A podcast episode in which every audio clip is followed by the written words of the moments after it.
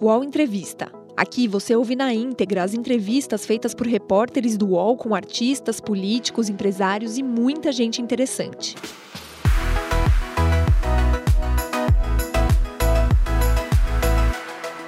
Olá pessoal, aqui é o José Eduardo, repórter do UOL Esporte. Estou aqui com o meu colega de redação Tiago Fernandes para apresentar a entrevista que fizemos com Alexandre Matos. A conversa rendeu, né, Tiago? Rendeu mesmo, Zé. O Matos, que hoje é diretor do Atlético, falou sobre muita coisa, desde o início da carreira, as passagens vitoriosas por Cruzeiro e Palmeiras e agora a chegada ao Galo e o convívio com Jorge Sampaoli. Pois é, ele falou sobre o chapéu que deu no Corinthians e no São Paulo para levar o Dudu ao Palmeiras, comentou a saída dele do clube, enfim, teve muita coisa. Vocês podem acompanhar agora com a gente. Queria começar do início da sua carreira. Como é que você uh se transformou em, em, em, o cara que sabe administrar, gerenciar os clubes. Como que você foi parar nesse caminho?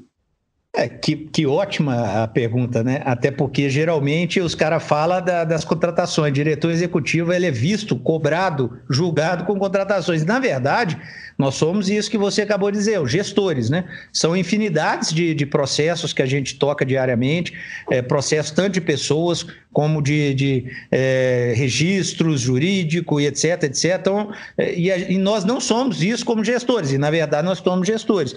A minha carreira ela começou numa oportunidade, primeiro num sonho, né? Foi num sonho que eu, que eu, que eu tinha é, é de estar no futebol. É, e, e, aconteceu uma oportunidade do América. O América vivia talvez aí a, a maior crise é, institucional do, do América, é, ali em 2005, com uma dificuldade muito forte financeira, chegou a estar sete meses salário atrasado, é uma dificuldade técnica também, estrutural também. E ali eu conheci o, o Antônio Baltazar, que era o, é, o superintendente geral foi um dia após ele assumir como isso, o Afonso Celso era o presidente, pediu uma licença que não, que não ia acabar o mandato de seis meses. O Antônio Baltazar entrou como superintendente geral. Seis meses depois ele foi eleito para um triênio. E ali eu conheci ele. É, é, através do próprio Afonso, que conhecia o meu pai, é, gerou uma, uma oportunidade, e aí eu corri atrás do meu sonho, né? Dediquei bastante. É, praticamente trabalhei em todos os setores do América, em todos que você pode imaginar, entrei em, em absolutamente tudo, como, como, profissional que sou, eu realmente visto a camisa e, e, vamos fazer o que tem que ser feito por pró da instituição. E as coisas foram acontecendo e, e fiquei lá por sete anos, né? E muito, muito honrosos para mim, muito, muito feliz e principalmente muito aprendizado. Como que foi assim, se ambientar nesse mundo do futebol, que é um mundo totalmente a parte né, do, do, do empresarial ou de, de outros mercados aí? Naquele momento da minha, da minha vida né, pessoal, né, eu era empreendedor, eu, tinha, eu era proprietário de academias de, de, de bairro aqui em Belo Horizonte e naquele momento o América estava realmente muito, é, como é que eu posso dizer, deficitário em todos os sentidos. Então, na verdade, quando você pega e começa do zero, precisava de uma cara nova e o Antônio Baltazar vinha também do mundo corporativo. É, o Antônio Baltazar é proprietário de hospital, de, de trabalhou muitos anos na, como é, na Johnson Johnson. Então, assim, é um cara do mundo corporativo. É, e, e, ele colocou a cara dele e eu, aos pouquinhos, fui crescendo, fui, fui aprendendo a, a trabalhar no futebol. É, naquele momento foi um aprendizado espetacular.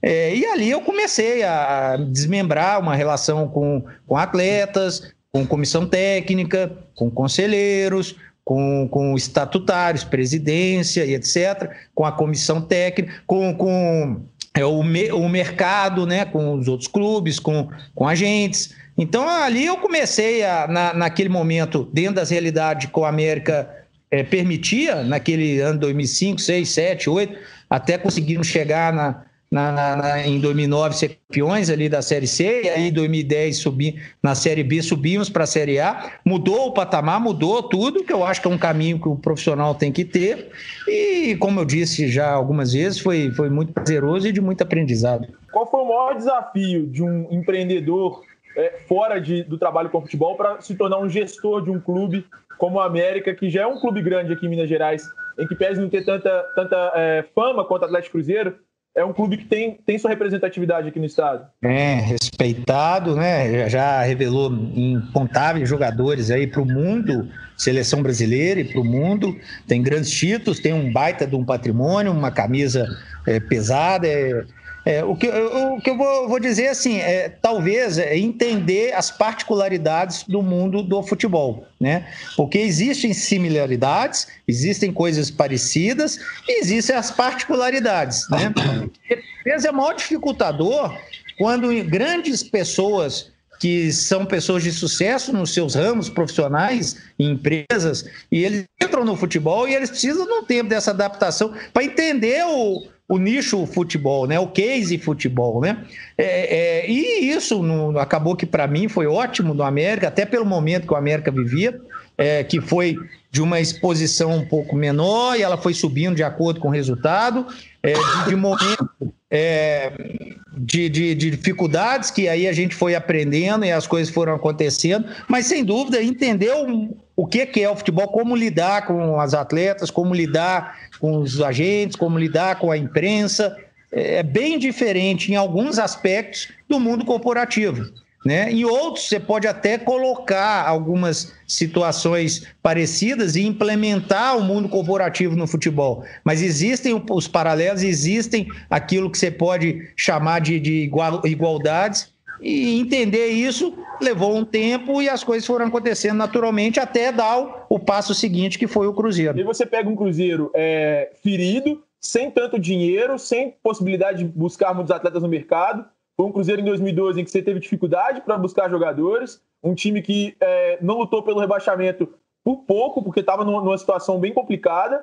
Mas como foi chegar esse Cruzeiro naquele momento? Você está sendo até generoso, né? Não tinha muito. Na verdade, o Cruzeiro, depois, quando eu cheguei, eu cheguei em março de 2012.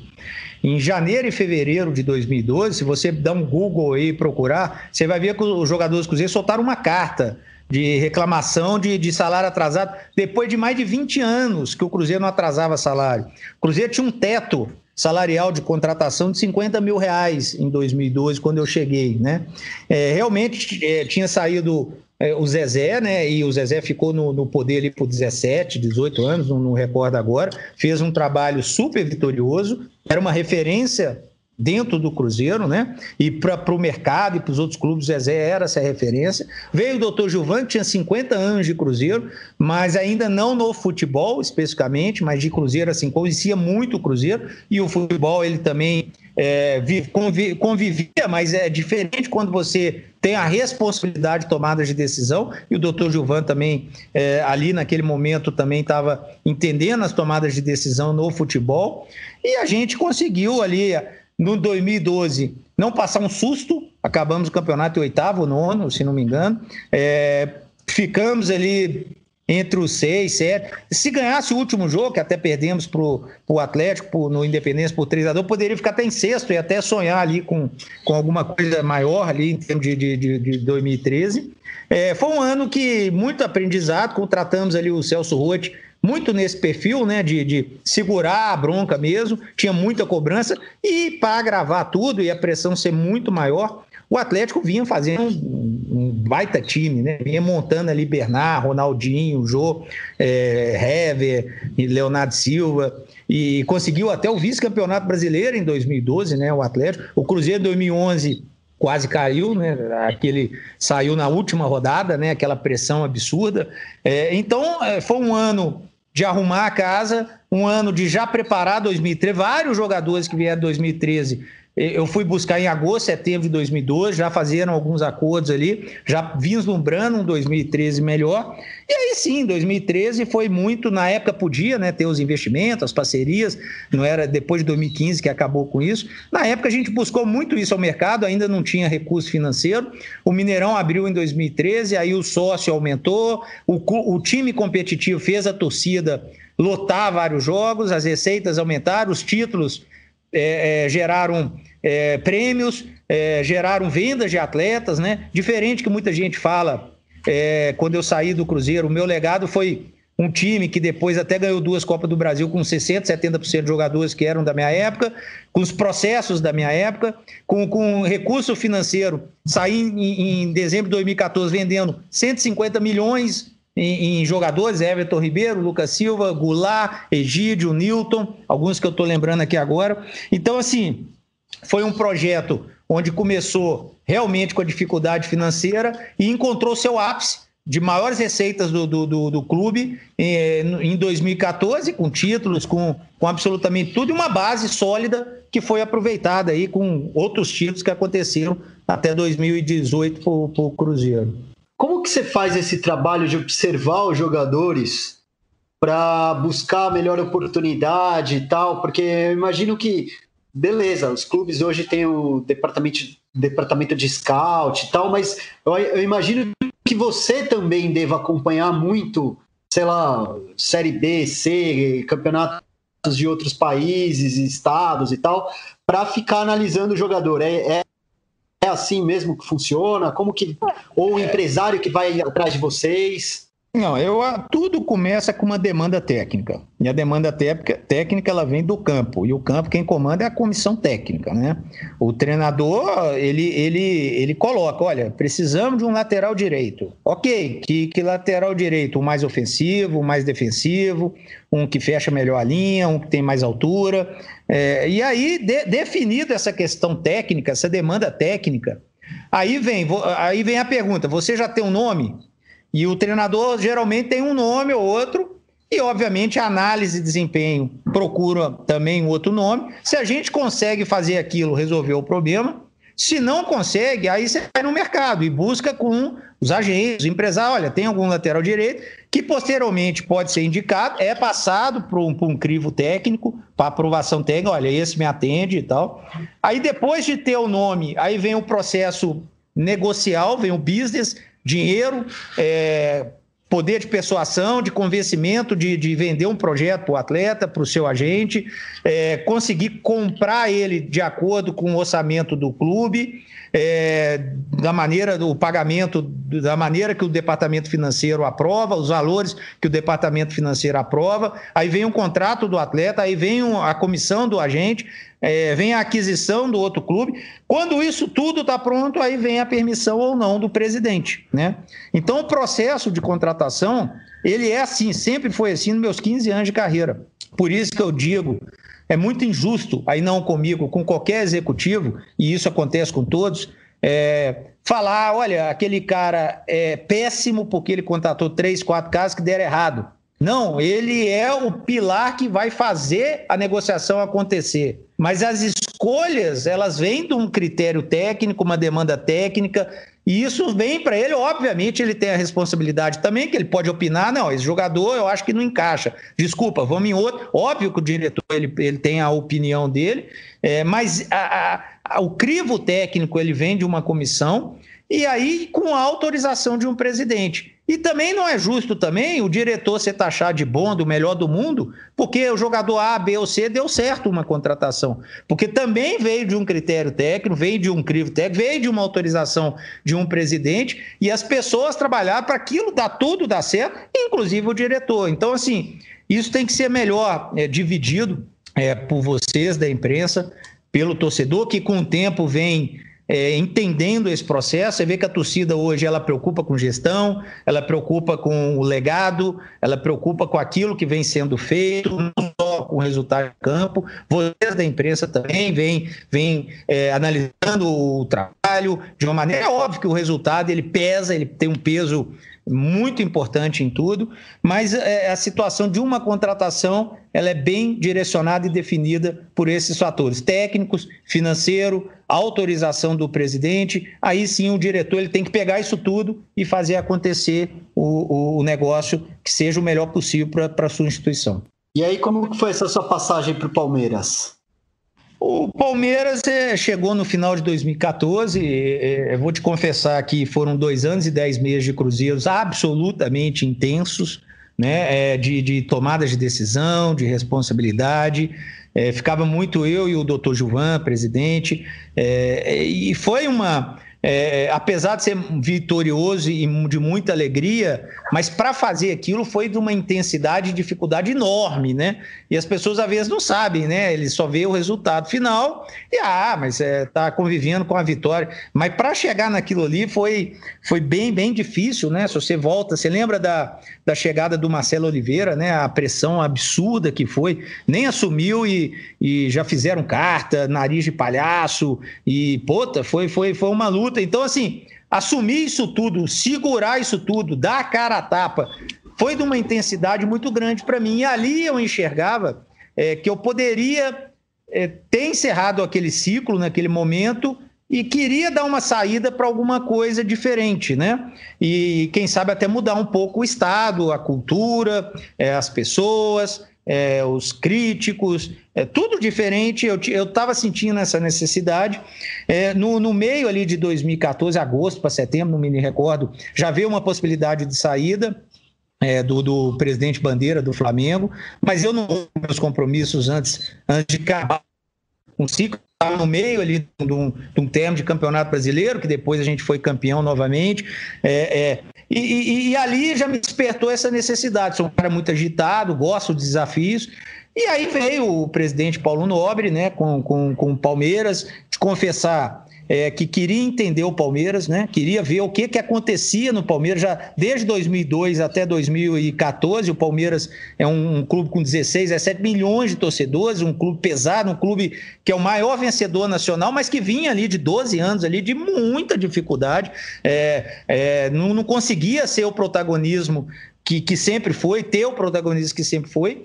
E eu queria entender aquele clube. Muita gente me, me, me aconselhou a não ir, falou: olha, o Palmeiras tem uma política que eles vão te, te massacrar, o Palmeiras é muito duro. O mercado dizia isso, para ser sincero, os jogadores diziam isso, os empresários diziam isso, os outros presidentes, diretores que a gente tinha amizade diziam isso. O próprio doutor Gilvan falou comigo: ó, se tiver o Flamengo, não vai agora para o Palmeiras, que o Palmeiras, é, é, os italianos são difíceis e tudo. E ali é, é, o, o, Flamengo posteriormente até contratou o Rodrigo Caetano e foi muito bem, que o Rodrigo é uma referência para todos nós, né, de, de, de, diretor executivo.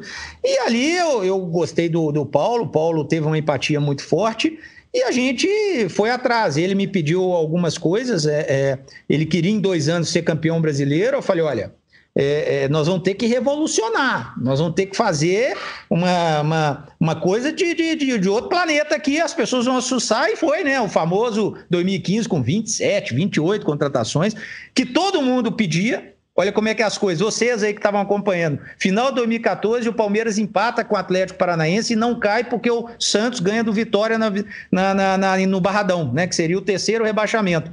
Ali todo mundo troca tudo, troca tudo. Aí eu cheguei, troquei tudo, porque era uma necessidade mesmo. Tinha 89 jogadores profissionais do Palmeiras. Dos 89, 9 ficaram, ou seja, 80 a gente teve que dar uma outra solução. E precisava fazer um novo elenco com, com, com uma ambição de buscar um título da importância do Campeonato Brasileiro, que tinha 21 ou 22 anos que não ganhava. E a gente foi fazer essa, essa aventura. É, fui, foi com muita coração, da maneira que sou Acho que foi um extremamente vitorioso ficar cinco anos lá. A primeira vitória minha foi conseguir ficar cinco anos naquele cargo. É um cargo muito visado, é um cargo que todo mundo no fim queria. O Palmeiras também tinha muita dificuldade estrutural.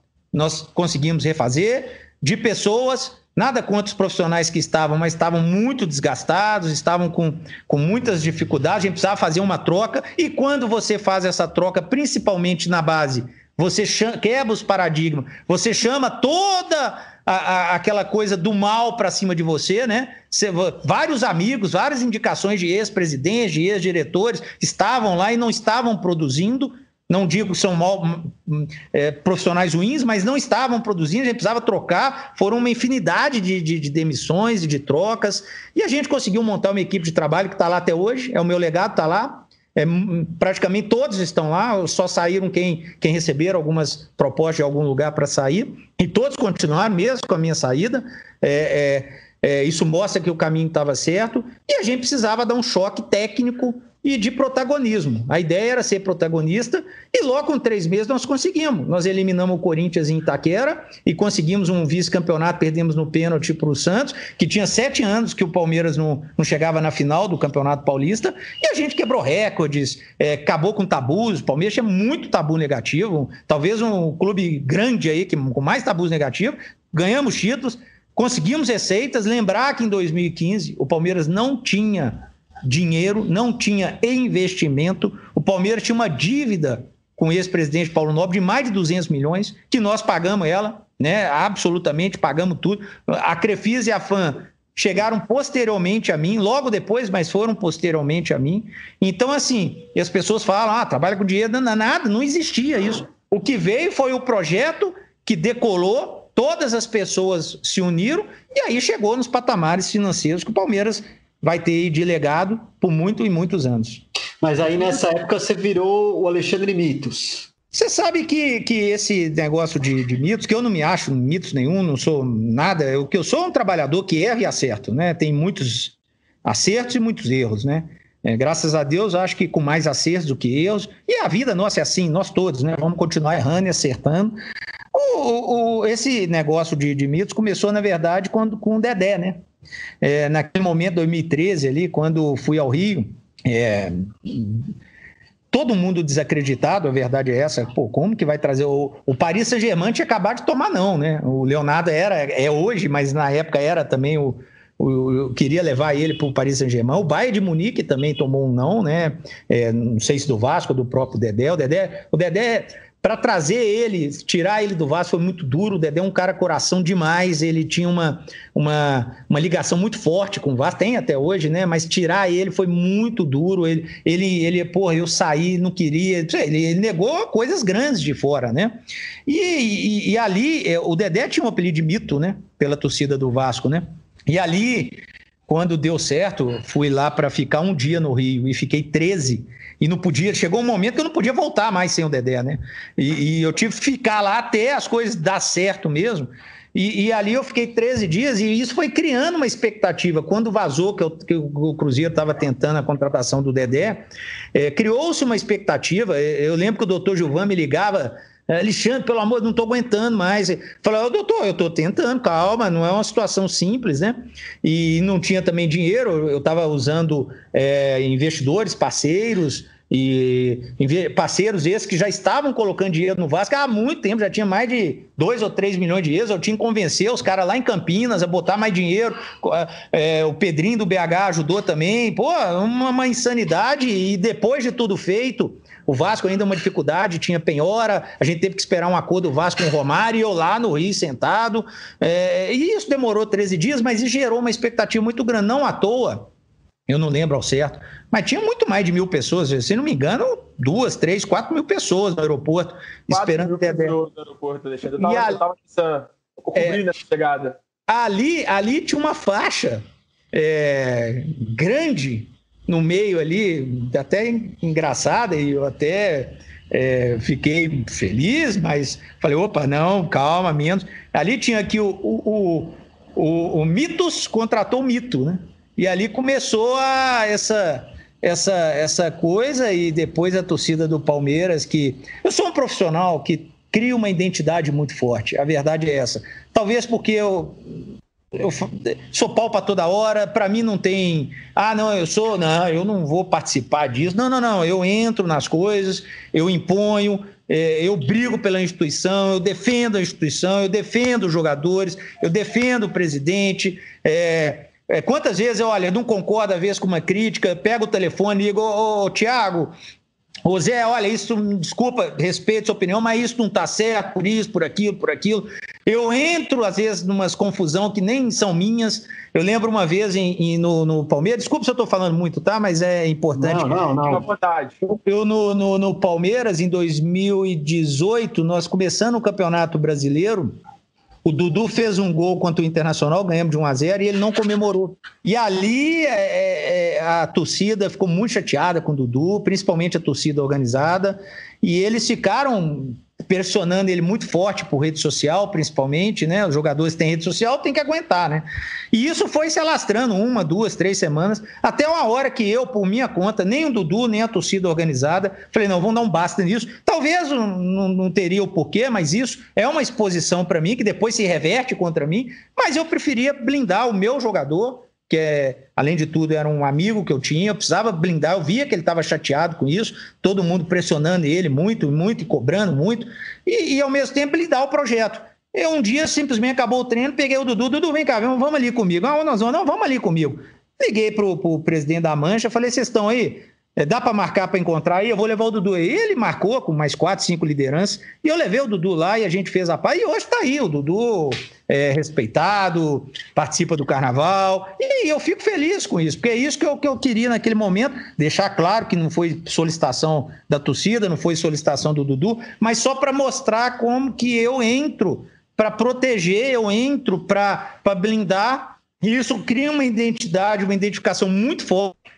É, ao mesmo tempo, eu sou bastante profissional, não significa que por ter uma identificação não possa estar. Maior exemplo é o América para o Cruzeiro, que são rivais, né? E eu criei minha identidade no América, criei minha identidade no Cruzeiro, depois eu criei minha identidade no Palmeiras, e hoje eu vou criar minha identidade no Atlético, e assim eu espero e, e vou fazer todo o possível para que isso aconteça. E o dia que eu sair aqui do Atlético, ter o legado, e esse legado a gente sabe que o torcedor gosta com títulos.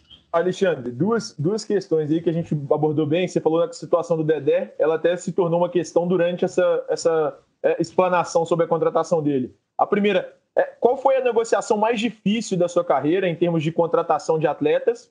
E a segunda é se o Palmeiras foi o período mais desgastante como, como diretor de futebol. Porque no, no América e no Cruzeiro, você não teve tanta crítica quando, quanto houve no Palmeiras, principalmente mais para o final da sua, do seu trabalho no clube. É, no Palmeiras, os três últimos meses, né? Depois da eliminação para o Grêmio, né? Da Libertadores, é, eu virei o foco, principalmente depois da saída do, do Felipe, sem problema nenhum. E eu não encaro isso como, como desgaste, eu encaro isso como aprendizado. Sem dúvida alguma, eu sou hoje um profissional muito mais preparado é, do que quando cheguei em São Paulo, do que quando estava. A gente vai evoluindo né, como pessoa e como profissional, sem dúvida alguma, isso foi um aprendizado, uma escola é, importantíssima, né? Porque nós todos vivemos a nossa vida no altos e baixos, né? E a gente tem que saber lidar com os baixos e nos momentos de dificuldade você aprende muito. É, eu te diria que, que é, é Depende do ponto de vista, né, do projeto e da, da, do momento da, da instituição, né? A contratação do Dedé foi uma contratação bem complicada, bem complexa. Como eu disse, tinha que convencer o Vasco, que não queria vender ele para clube brasileiro. Tinha que convencer o Dedé, que não queria sair do, do, do Vasco, do Rio. Tinha que, que esperar uma, uma solução é, que não tinha nada a ver com, comigo, mas que senão não ia fazer do Romário com o Vasco naquele momento, de penhora e tudo. É, tinha que encontrar valores que o Cruzeiro não tinha e a gente conseguiu imaginar esses valores e as pessoas confiaram no, naquilo e colocaram mais dinheiro, porque o Cruzeiro não tinha recursos para isso.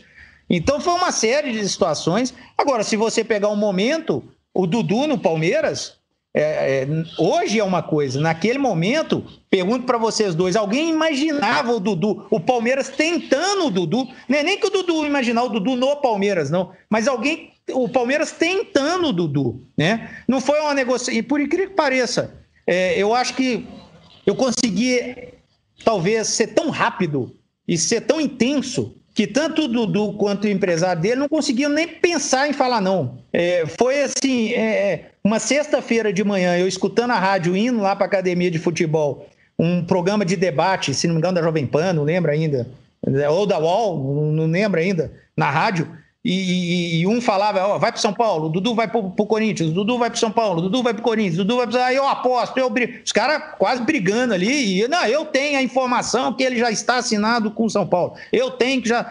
E eu escutando aquilo no rádio e, e um funcionário do, do, do Palmeiras me levando para trabalhar. Eu tinha pouco tempo, acho que uma semana de Palmeiras, dez dias no máximo, não lembro agora ao certo.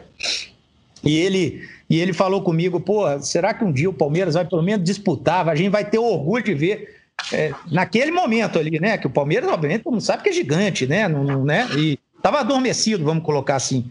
E ali é, é, é, bateu no coração, falei, vamos resolver isso aqui agora. E liguei para o empresário dele e dei sorte que ele estava com uma dificuldade, é, cada um com uma dificuldade no Corinthians, uma dificuldade no São Paulo. O Corinthians já estava dizendo que não ia mais participar, o São Paulo queria, mas ele não estava concordando com algumas coisas. E nesse momento, é, que ele, no primeiro momento, falou: ah, você tá louco, o Dudu quer jogar Libertadores, o Palmeiras não tem. olha, é, esse clube é difícil e tal, né? É, não é um clube fácil, o Palmeiras vai conseguir botar um monte de jogador aí, todos foram triturados e tal, aquele negócio todo. E eu falei com o empresário dele: não, mas me dá a oportunidade de conversar com o Dudu. Ele falou: ó, o Dudu tá vindo para São Paulo, ele vai chegar às 5 horas da tarde em Congonhas, ele vai vir para o meu escritório, que era ali nos Jardins, o escritório do, do empresário, e ele tá indo para fazer o acordo, ou ele vai fechar de uma vez com o São Paulo, ou o Corinthians, que fala que saiu, vai ficar, não sei. E eu vou te dar uma oportunidade com ele. Eu falei, então você não fala nada com o Dudu que eu tô indo aí, tá? É, e vou conversar com ele na hora que ele chegar. O Dudu chegou, eu, bem mineirinho, mandei fazer uma camisa número 7, que eu sabia que o baixinho gostava, né? É, escrito Dudu, né? Eu falei, eu vou ter que entrar na alma desse cara, senão não vai dar. E ali, sem falar nada, absolutamente nada com ninguém, o Dudu chegou, eu estava lá, ele já me, me conhecia do, do, do, Cruzeiro, não, nós não trabalhamos juntos, mas obviamente que ele acompanhou o Cruzeiro, porque ele saiu da base do Cruzeiro, né? Ele estava na Ucrânia, né? É, na Rússia, Ucrânia, o Dínamo de, de Kiev, se não me engano. Isso, e, isso. ali, e ali ele tomou um susto e ali eu fui falando, falando, falando, falando, falando, falando, falando, falando. Você vai ser isso, vai ser isso, vai ser o craque, vai para a seleção. Olha que, graças a Deus, deu tudo certo, né? Vai ser referência, vai ser isso, vai ser isso. Olha, com todo respeito, no São Paulo você vai ser mais um, é, no, no, no, Corinthians. E, ah, eles têm Libertador, mas nós vamos estar na Libertadores, vai fazer contar de cinco anos, é de um ano só, e vai, vai, vai, vai. E tirei a camisa. E o baixinho quase chorou de emoção. Eu falei, não, então, não, gostei, quero você, quer? Então, peraí, ô Bruno Paiva, vem cá, faz o pré-contrato aqui agora. Vamos assinar agora. Não, não, vamos assinar esse negócio aqui agora. E aí assinamos.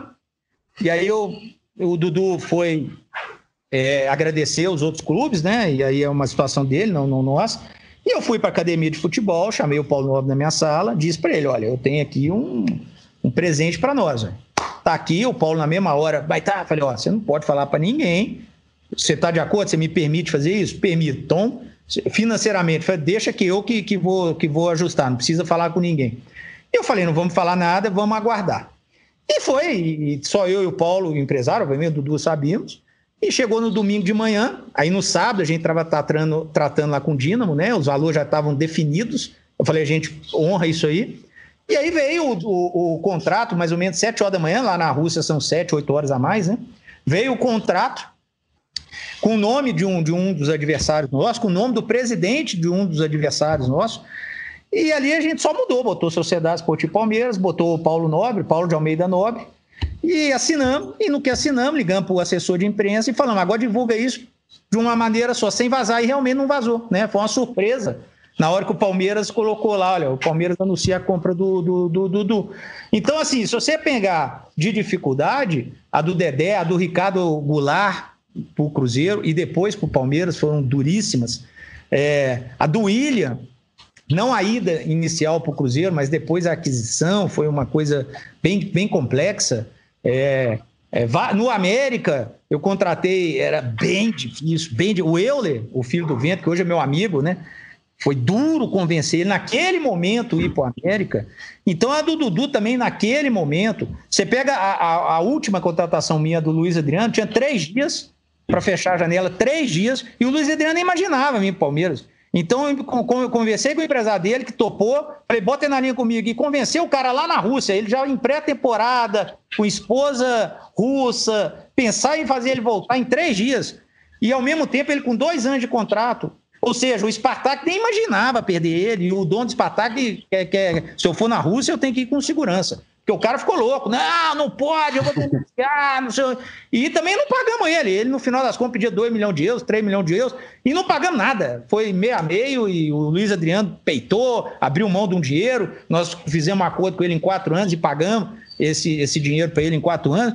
É, cada um tem, tem a sua particularidade, mas graças a Deus sempre procurei fazer o meu melhor e, e, as coisas caminharam bem, errando e acertando. Porque teve, tiveram umas que, que a gente trabalhou tanto e deu errado, que faz parte ali do, do contexto.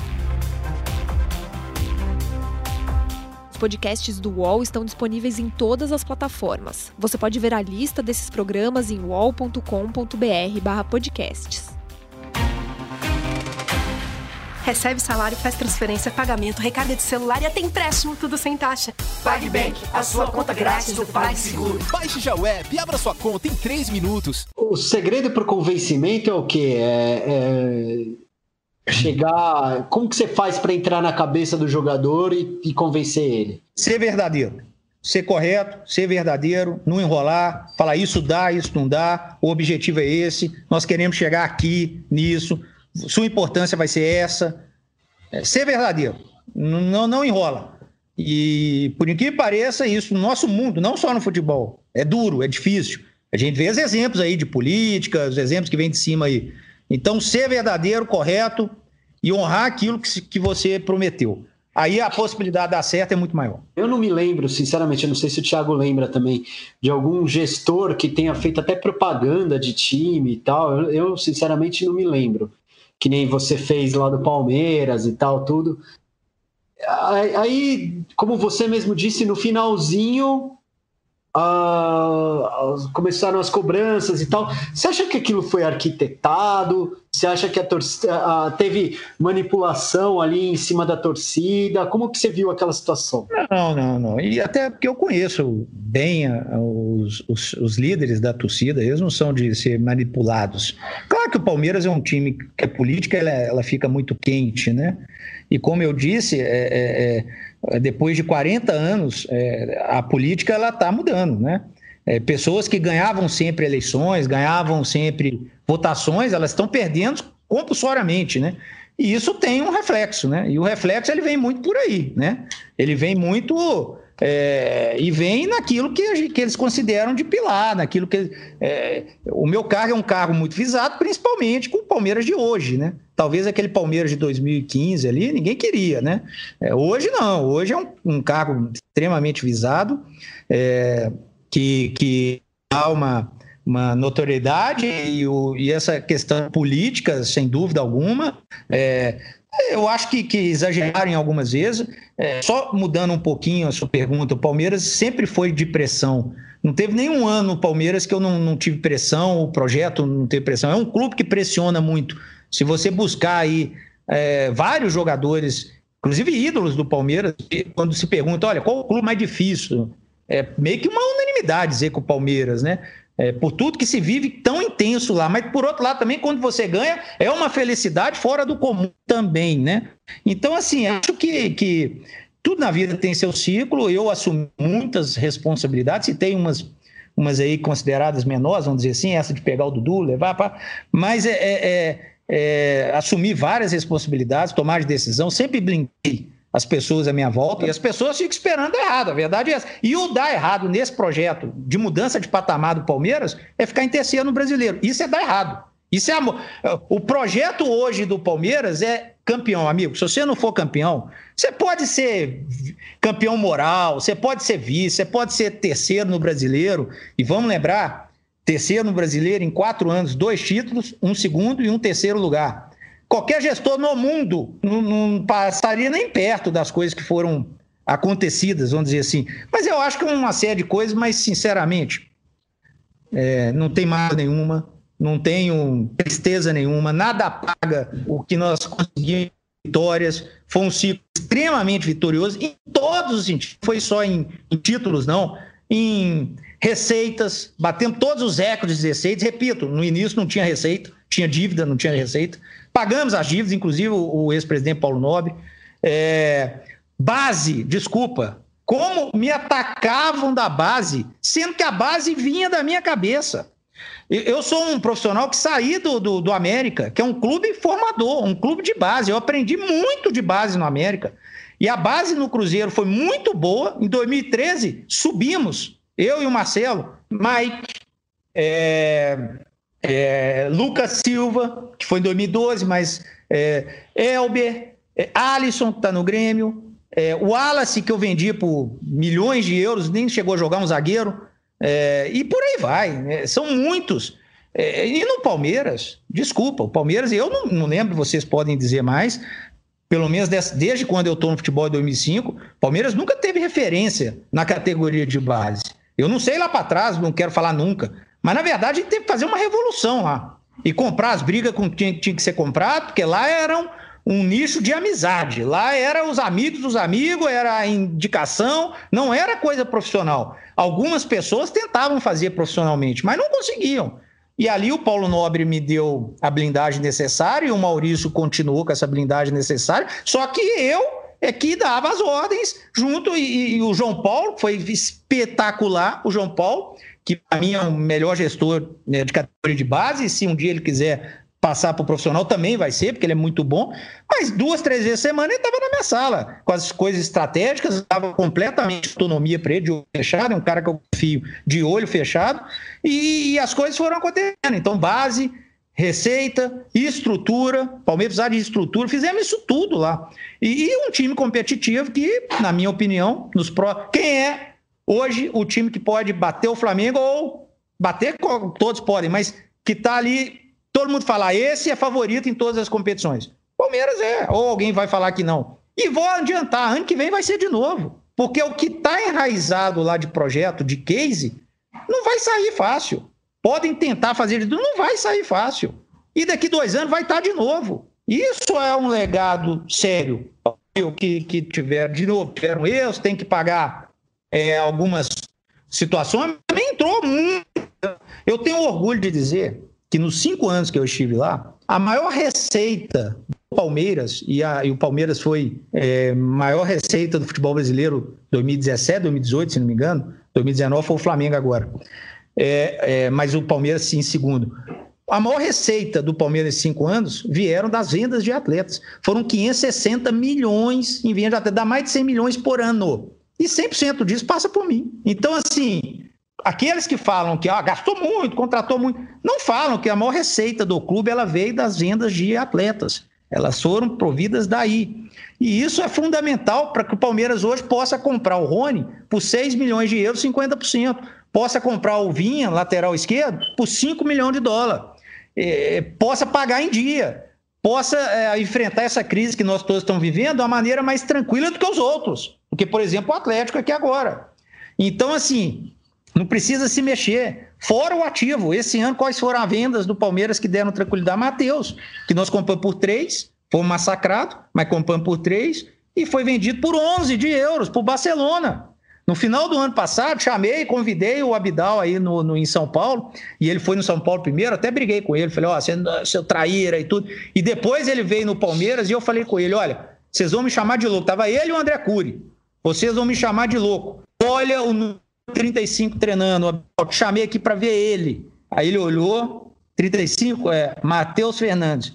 E ali começou. E ele olhou e falou assim: olha, mas eu tô pegando aqui no jogo. Olha ele, depois você me fala. Me chamar de louco. E o Barcelona pagou 11 milhões de euros, 7 agora, e possibilidade de chegar a 11. Então, assim, são as coisas boas.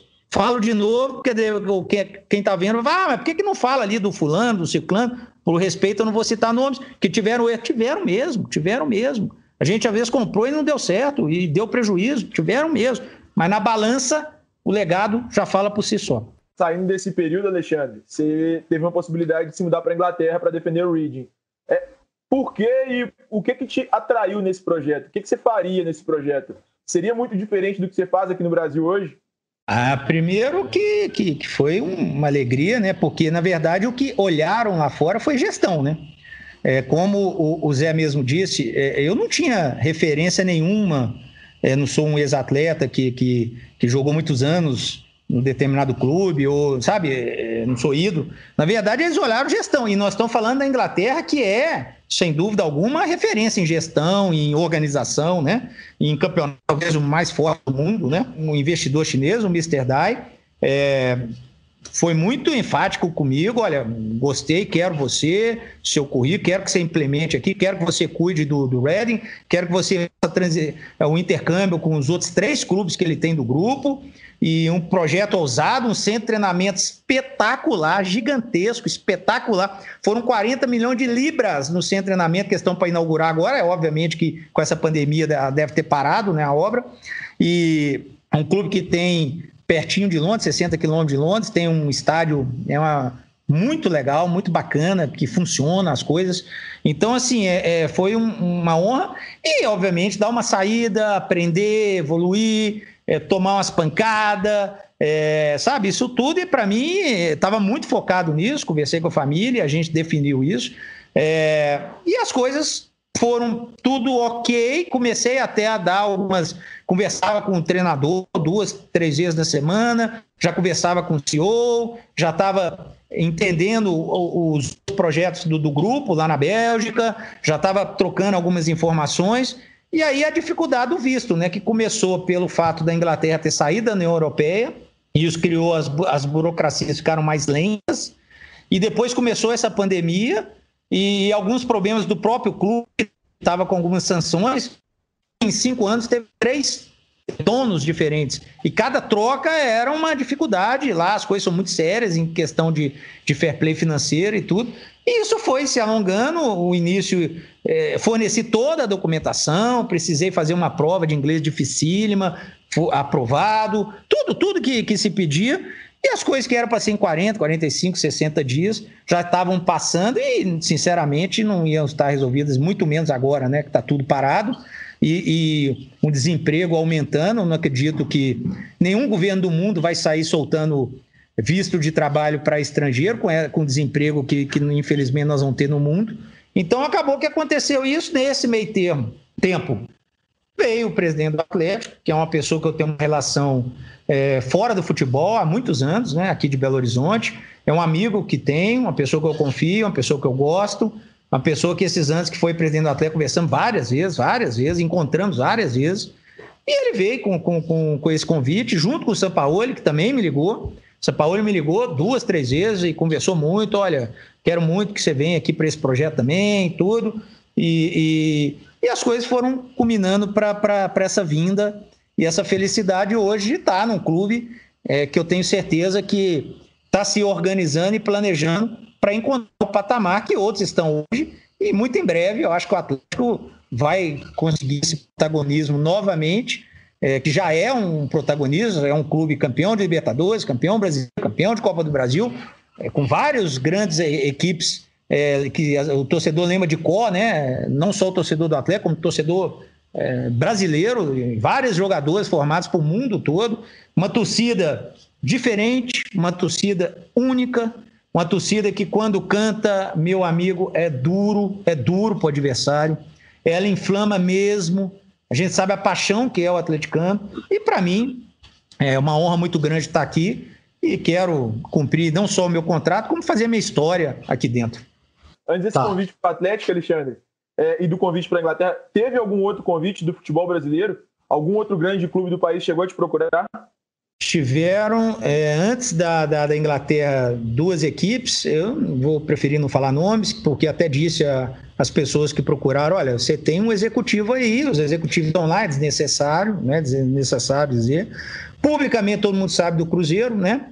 Que, que naquele momento, como pessoa, para mim, foi excelente, porque no momento mais sério de crise do Cruzeiro, de uma instituição como o Cruzeiro, que vai fazer 100 anos, que precisava de credibilidade, honestidade e seriedade, e várias pessoas ajudando, pessoas sérias, que são pessoas referência no seu, nos seus é, afazeres na sociedade mineira e brasileira, eles vieram atrás de mim. Então, muita coisa da pressão que foi feita no Palmeiras, da, da minha pessoa, de desonestidade, de roubo, blá, blá, blá, blá, na hora que uma instituição como o Cruzeiro precisava de seriedade, precisava de, de honestidade e de credibilidade, eles vieram atrás de mim. E naquele momento eu já tinha um acordo lá com, com, com, com eles de fora.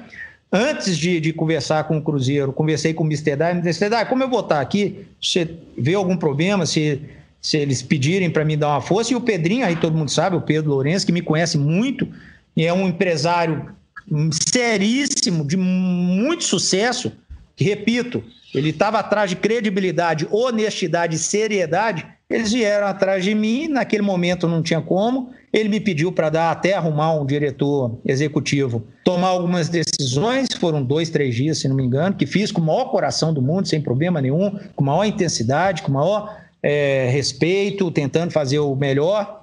E aí as coisas é, aconteceram, é, chegou o Ocimar, é, que me permite dizer, a minha primeira é, indicação, na verdade, foi o Drupsk, que já estava lá, eu falei, ó, o Drupsk tem experiência, em vez da base, só ele profissional, e depois aí eles preferiram outro nome, colocou três, nome, três nomes em pauta, deixei eles à vontade, eles entrevistaram o Ocimar, que eu acho baita profissional, baita profissional, não à toa, está tantos anos aí no mercado, e aí é, as coisas foram acontecendo e veio esse, esse, essa desistência por causa do visto da Inglaterra e veio o convite do Atlético.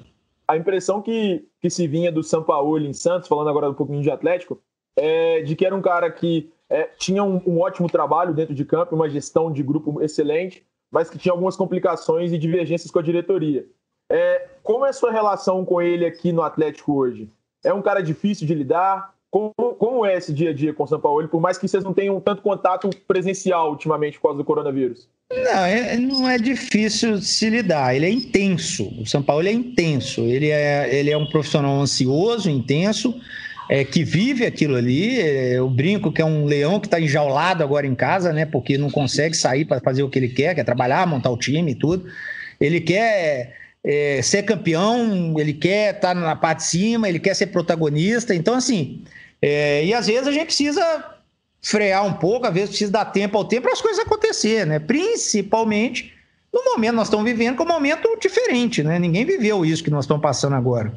Então, assim, é, vem conversando muito com ele, ele acredita no projeto. Eu cheguei depois dele, né? E obviamente que depois da minha chegada com a parada mudou-se o mundo, não mudou só o Atlético, mudou só o projeto, mudou o mundo, né? É, não à toa nós estamos aqui fazendo uma entrevista por casa. A gente não imaginava isso há 60 dias atrás, né? Então o mundo mudou, as, as, as relações mudaram, é, as consequências nós só vamos saber depois que tudo passar e a gente nem sabe quando vai passar. Então, assim, é, e ao mesmo tempo você tem que ir mostrando para ele que a ideia ela não mudou. Pode mudar uma ação, pode mudar uma, uma, é, uma tomada de decisão, pode mudar uma ideia inicial, mas a ideia do projeto, do fim do projeto, que é um Atlético na parte de cima, brigando, protagonista, isso não mudou.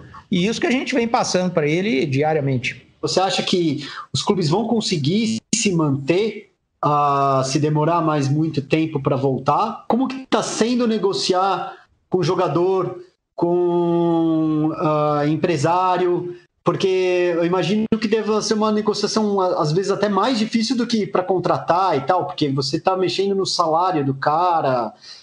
Como que está sendo isso? Começando aí pelo fim, é, não tenha dúvida, isso não é só jogador, né? Isso é qualquer ser humano, né? Ele trabalha, ele busca o respeito na sociedade através do seu trabalho, daquilo que ele passa para as pessoas de seriedade, caráter, e ele é recompensado por isso com o seu salário, né, com aquilo que ele tanto lutou para conseguir.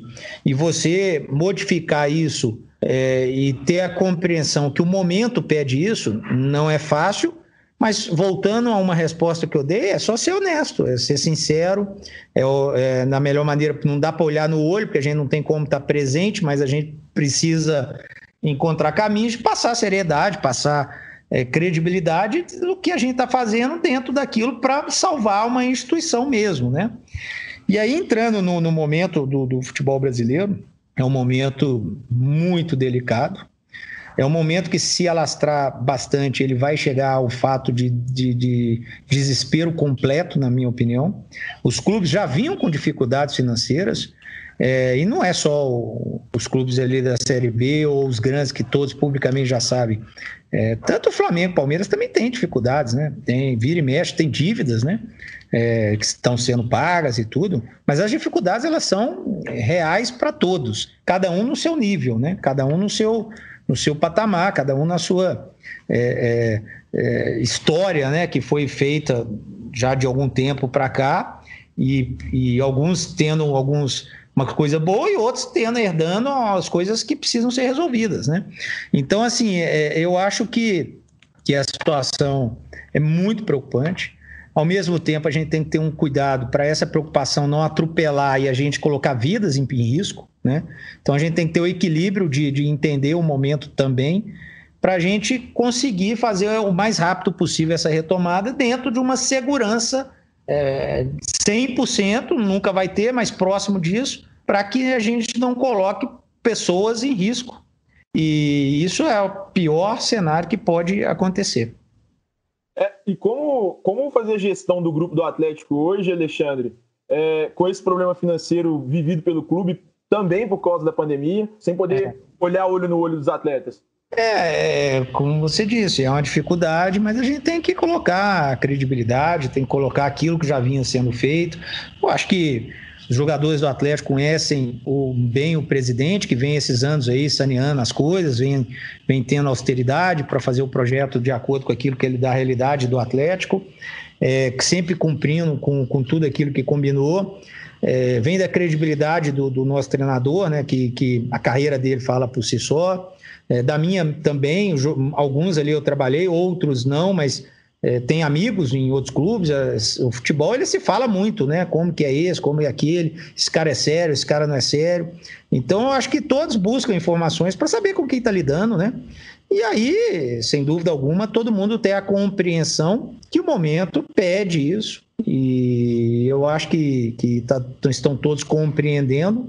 Obviamente que antes, e o presidente Sé já disse isso várias vezes, antes de pensar em aquisições, antes de pensar em ir ao mercado, você precisa arrumar a casa, e o Atlético vem fazendo isso já há alguns anos, e precisamos arrumar a casa mesmo para que a gente possa ter um projeto sério, que a gente possa cobrar, que a gente possa criar é, é, credibilidade, criar responsabilidade. E isso que o presidente vem fazendo nesses últimos anos, e a gente vai, vai cada vez mais buscar isso mais fortemente. Existe um plano hoje da diretoria para é, colocar, conseguir colocar essa, esses salários e esses pagamentos hoje em dia no Atlético? Ele vinha sendo feito, sim, sem dúvida. Eu acho que hoje o Atlético, é, antes da minha chegada, tinha uma situação muito próxima de de de estar tá tudo saneado, né? Ainda não era saneado, mas muito próxima disso. É, e, ah, obviamente, com a pandemia e, e todo mundo sabe, o atleta teve que fazer um pagamento grande essa semana passada na FIFA, que, que senão ia perder ponto. Então, junto, juntou tudo ao mesmo tempo. É, o atleta já estava se programando para fazer esse pagamento, mas aí juntou essa questão. É, obviamente, o Atlético mudou alguns rumos que a gente vai precisar encontrar o equilíbrio e, e, e um pouquinho de paciência de todos para que a gente consiga novamente. Eu tenho certeza que, que isso vai ser feito mais rápido possível para estar tá a casa em ordem. Você vê o Atlético em condições de brigar no brasileiro de igual para igual com Palmeiras e Flamengo? Eu vejo o Atlético sim, até pelo, pelo, pelo nosso treinador, né, pela maneira como ele enxerga futebol, pelos jogadores que nós já temos. O Atlético no início do ano contratou três ótimos jogadores, qualquer clube queria, né? O Arana, o Savarino, o Ala. É, eu acho que o Atlético ele vem remodelando é, o seu perfil de, de atletas, de aquisição. É, claro que passando isso tudo, já disse, a nossa prioridade é arrumar a casa e posteriormente, quem sabe aí fazer algumas aquisições também. Eu acho que a ideia é ser protagonista e ser protagonista é estar na parte de cima, entendendo que tem equipes que hoje é, estão prontas, né? Não só o Flamengo e Palmeiras. Eu acho que o Internacional é muito forte, o Grêmio é fortíssimo. É, eu acho que o próprio São Paulo já vem de um trabalho aí de mais de um ano, a maioria dos jogadores estão lá há bastante tempo é, o próprio Corinthians. É, é a gente, é, o, o, Atlético vai estar tá ali, tentar ali estar tá nesse bolo e, obviamente, tentar junto. Aí nós temos uma arma secreta, né? Que todo mundo sabe, uma arma secreta que todo mundo sabe, que é o torcedor, né? Torcedor nos ajudar a comprar ideia, como sempre vem fazendo durante esses anos todos, mas mais ainda agora, para que a gente possa aí, quem sabe, surpreender e fazer um brasileiro é, com algumas metas bem definidas iniciais e, quem sabe, até surpreender com algo a mais no fim. Quais são até... essas metas, Alexandre? Não, a gente sabe que, o Atlético ele é, tem que ser protagonista. A primeira principal é essa, né? Clube como atleta tem que ser protagonista. protagonismo é estar ali no, sempre na parte de cima, sempre brigando ali no mínimo ali para uma vaga de Libertadores. É, e quem sabe buscar, tentar alguma coisa a mais. Você acha que o caminho, o caminho que parece mais óbvio assim é, é de volta do, do futebol com portões fechados. Você acha que o Atlético pode se prejudicar muito com isso? E como que você vê a volta com o portão fechado? Eu acho que é inevitável esse retorno com o portão fechado, até porque até arrumar a vacina, a cura para esse Covid-19 é, vai, vai ser sempre risco. E aqui no Brasil nós estamos começando o inverno daqui a pouco, parece, né? Não sou aqui especialista, mas que, que, que talvez é, se propague mais fácil né, no, no, inverno, não sei, posso estar falando bobagem aqui, mas é o que, que eu já li em alguns lugares. Eu acho que é inevitável, eu acho que não o Atlético só, que perde, perde muito. Acabei de dizer, a nossa arma secreta, que todo mundo conhece, né? A torcida. A gente perde muito, mas é o futebol, na verdade, que do mundo, né? Não é só aqui do, do Brasil, do mundo que perde sem a torcida, porque os clubes eles, eles existem para o torcedor. É, o futebol ele é tão apaixonante e é o maior esporte do mundo por causa do torcedor e dos telespectadores e tudo, mas da paixão que é o torcedor. Se hoje eu estou aqui com vocês é porque é, eu também já fui um torcedor apaixonado e que vai crescendo e hoje sou um profissional que tem os meus chefes, né, que são os torcedores, né? Então, tudo que se faz, é, os ídolos são criados pelos torcedores. Então, tudo que se faz é, é pelo torcedor, que é, na verdade, o, o, o porquê de, da existência dos clubes. Então, você fazer futebol sem eles vai ser estranho, triste, mas necessário pelo momento e tomara que passe rápido isso. O, o São Paulo já te entregou uma lista de dispensa, Alexandre? O São Paulo, quando ele chegou, é, é, ele já tinha uma ideia de característica. Mas eu conversei com ele uma semana depois que eu cheguei, né? De falar, você, Paulo, uma coisa é você conhecer o jogador, é, de, de ver na televisão ou de jogar contra. Outra coisa é você conviver com o jogador, né? Às vezes ele ele estava com uma ele parece que não tem uma característica, mas ele tem, é porque às vezes ele estava jogando uma posição que você enxerga que é outra, às vezes ele estava desmotivado. Então, assim, é, é, a gente sabe que vão acontecer algumas saídas, é, são inevitáveis quando tem uma troca de comando, né? E possivelmente algumas chegadas, né? Mas é, a gente tem que ter, dar o tempo ao tempo, porque logo depois a gente tinha um planejamento de acabar o Campeonato Mineiro e ele, obviamente, conhecer esses atletas a fundo. Só que aí, com essa pandemia, a gente nem sabe se vai ter mais o Campeonato Mineiro, né? A gente não sabe o que vai acontecer. É, as coisas mudaram e talvez a gente tenha que tomar algumas atitudes quando tiver o retorno aí do, das atividades para que, que a gente não faria imediatamente, mas, obviamente, com essa mudança toda de cenário, de calendário, de, de objetivos, a gente precisa ser tomadas e aí é no momento certo e primeiro a gente precisa conversar com, com os jogadores. Eu queria te fazer algumas perguntas rápidas, assim, só para, da minha parte, é, é o que, para meio que finalizar. Não sei se o Thiago tem mais coisa ainda para perguntar, Thiago? Para mim tá tranquilo. Eu ia perguntar de reforço, mas ele não vai me entregar nenhum. Não, mas eu, eu posso te dizer assim: a nossa prioridade no momento é sobreviver a essa crise, é, depois arrumar a casa, e aí sim, né, a gente ter uma ideia né, de, de, de como que vai ser o mundo, né? Porque até isso mudou. Uma coisa é o Roger Guedes, que todo mundo falava até antes da minha chegada. Ele custava um valor. Hoje, com a nossa moeda desvalorizando como ela desvalorizou, ele é outro valor. Né? Então, assim, e, e, vou te falar mais: infelizmente, se durar um, dois, três meses, talvez seja um valor maior ainda. Né? Porque todo dia a nossa moeda desvaloriza em relação ao dólar e ao euro.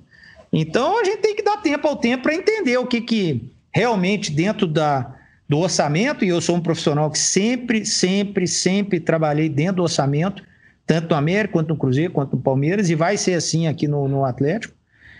Jamais tive clube endividando, é, é, é, não pagando em dia, nas minhas gestões, sempre de acordo com o que é possível, de acordo com aquilo que o presidente determina, de acordo com aquilo que o diretor financeiro permite, e, ou o CEO permite.